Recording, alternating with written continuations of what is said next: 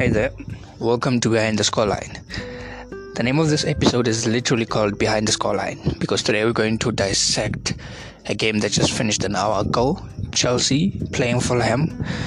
The scoreline was 0 0, quite disappointing for me as a Chelsea guy, but there were some positives as well, or maybe some things to take home.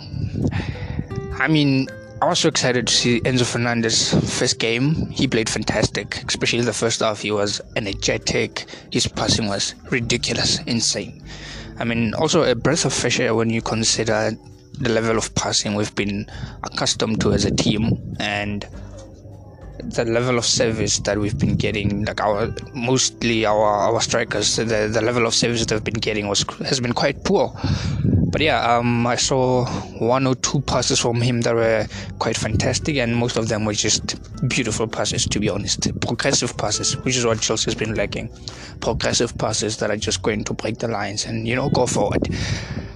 But then again, he can only pass. He can convert. He can dictate things from further up the pitch, which is where the problems came. And yeah, a lot of players are not worthy of playing for Chelsea. I'll just put it out there, straightforward. A lot of players are not worthy of playing for Chelsea or not worthy of being in the starting lineup. Let's just start there. Being in the starting lineup, I mean, Mason Mount off from Conor Gallagher. I don't know what he's doing in that football club. He's so energetic, but he's doing nothing. I think that's the funniest thing about him is that he's so energetic. He's always, um, you know, you know when someone is busy, but you can't see what they're busy with. That's that's Conor Gallagher. He's so busy, almost all the time, but you can't see his impact. You simply cannot.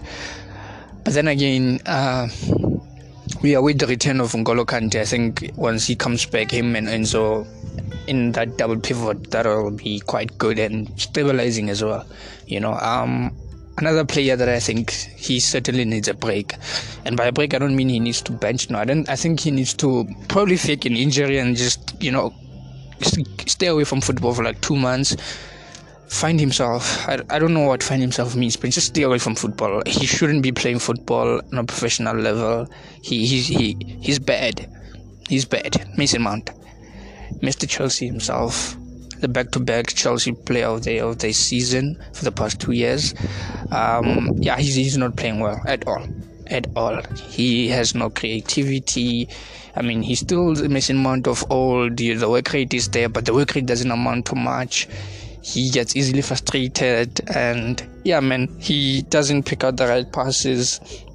He's like he can't even do simple passes like switch switch off play from one side to another. He can do that. Mason Mount can simply cannot do that. So yeah, um, that is quite that is quite disappointing to say the least. Guess James came back. He was he was alright. He was alright. But credit credit to Marco Silva for the work he's been doing at Fulham. Fantastic work fantastic work. And the acquisitions as well, they've been very good, especially the acquisition of uh, João Pal- Palhinha and Andreas Pereira. Most, I mean, Andreas Pereira has been a revelation. Simply superb, sensational. I think uh, if you take Andreas Pereira, put him in that Chelsea team as a cam, central attacking midfielder, for those who are not uh, uh, accustomed to the language, he would be fantastic. I think uh, Chelsea needs a player of Andreas Pereira's profile. Just his profile is enough because he links the the the defense to the front to the front line, and also he links the defensive mids. Like if you're playing in a double pivot, so basically, if Chelsea had Andreas Pereira instead of Mason Mount, they would have won the game. Simple two goals, at least two goals, because the quality of Pereira, uh, especially this season, has been fantastic, and he knows the passes, he knows how to break the lines, you know, operate between the lines of the position lines. So he's been quite fantastic, and yeah, um, Fulham played very well, but you could tell they were very conservative uh, as compared to three weeks ago when they played Chelsea. They were they were constantly gunning for a goal. They were looking to score all the time. But today they were quite conservative. So yeah, um, I think this episode is. But yeah, that's that's what's been happening. Um, what else is there to say? Chance creation was chances created were very very low. like really low. Chelsea weren't creating chances. Um, but I think a large part of it was due to coaching. Because I have a problem with, with Graham Potter.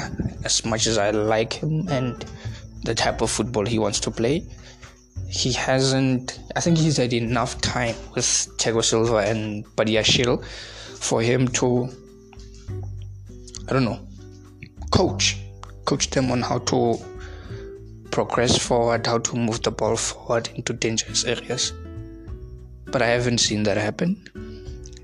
They take so long for them to progress to the midfield. It's like the ball moves up the pitch very slow. So I think that's a problem and it's a coaching problem. And I saw something very very very good from Badiashile. He he's always looking for those line breaking passes so always looking for them, and he's very good. His passing is, is superb, superb, and yeah, I think if more of those passes are seen and they get to progress further up the pitch like very quickly, then the opposition won't have time to set up.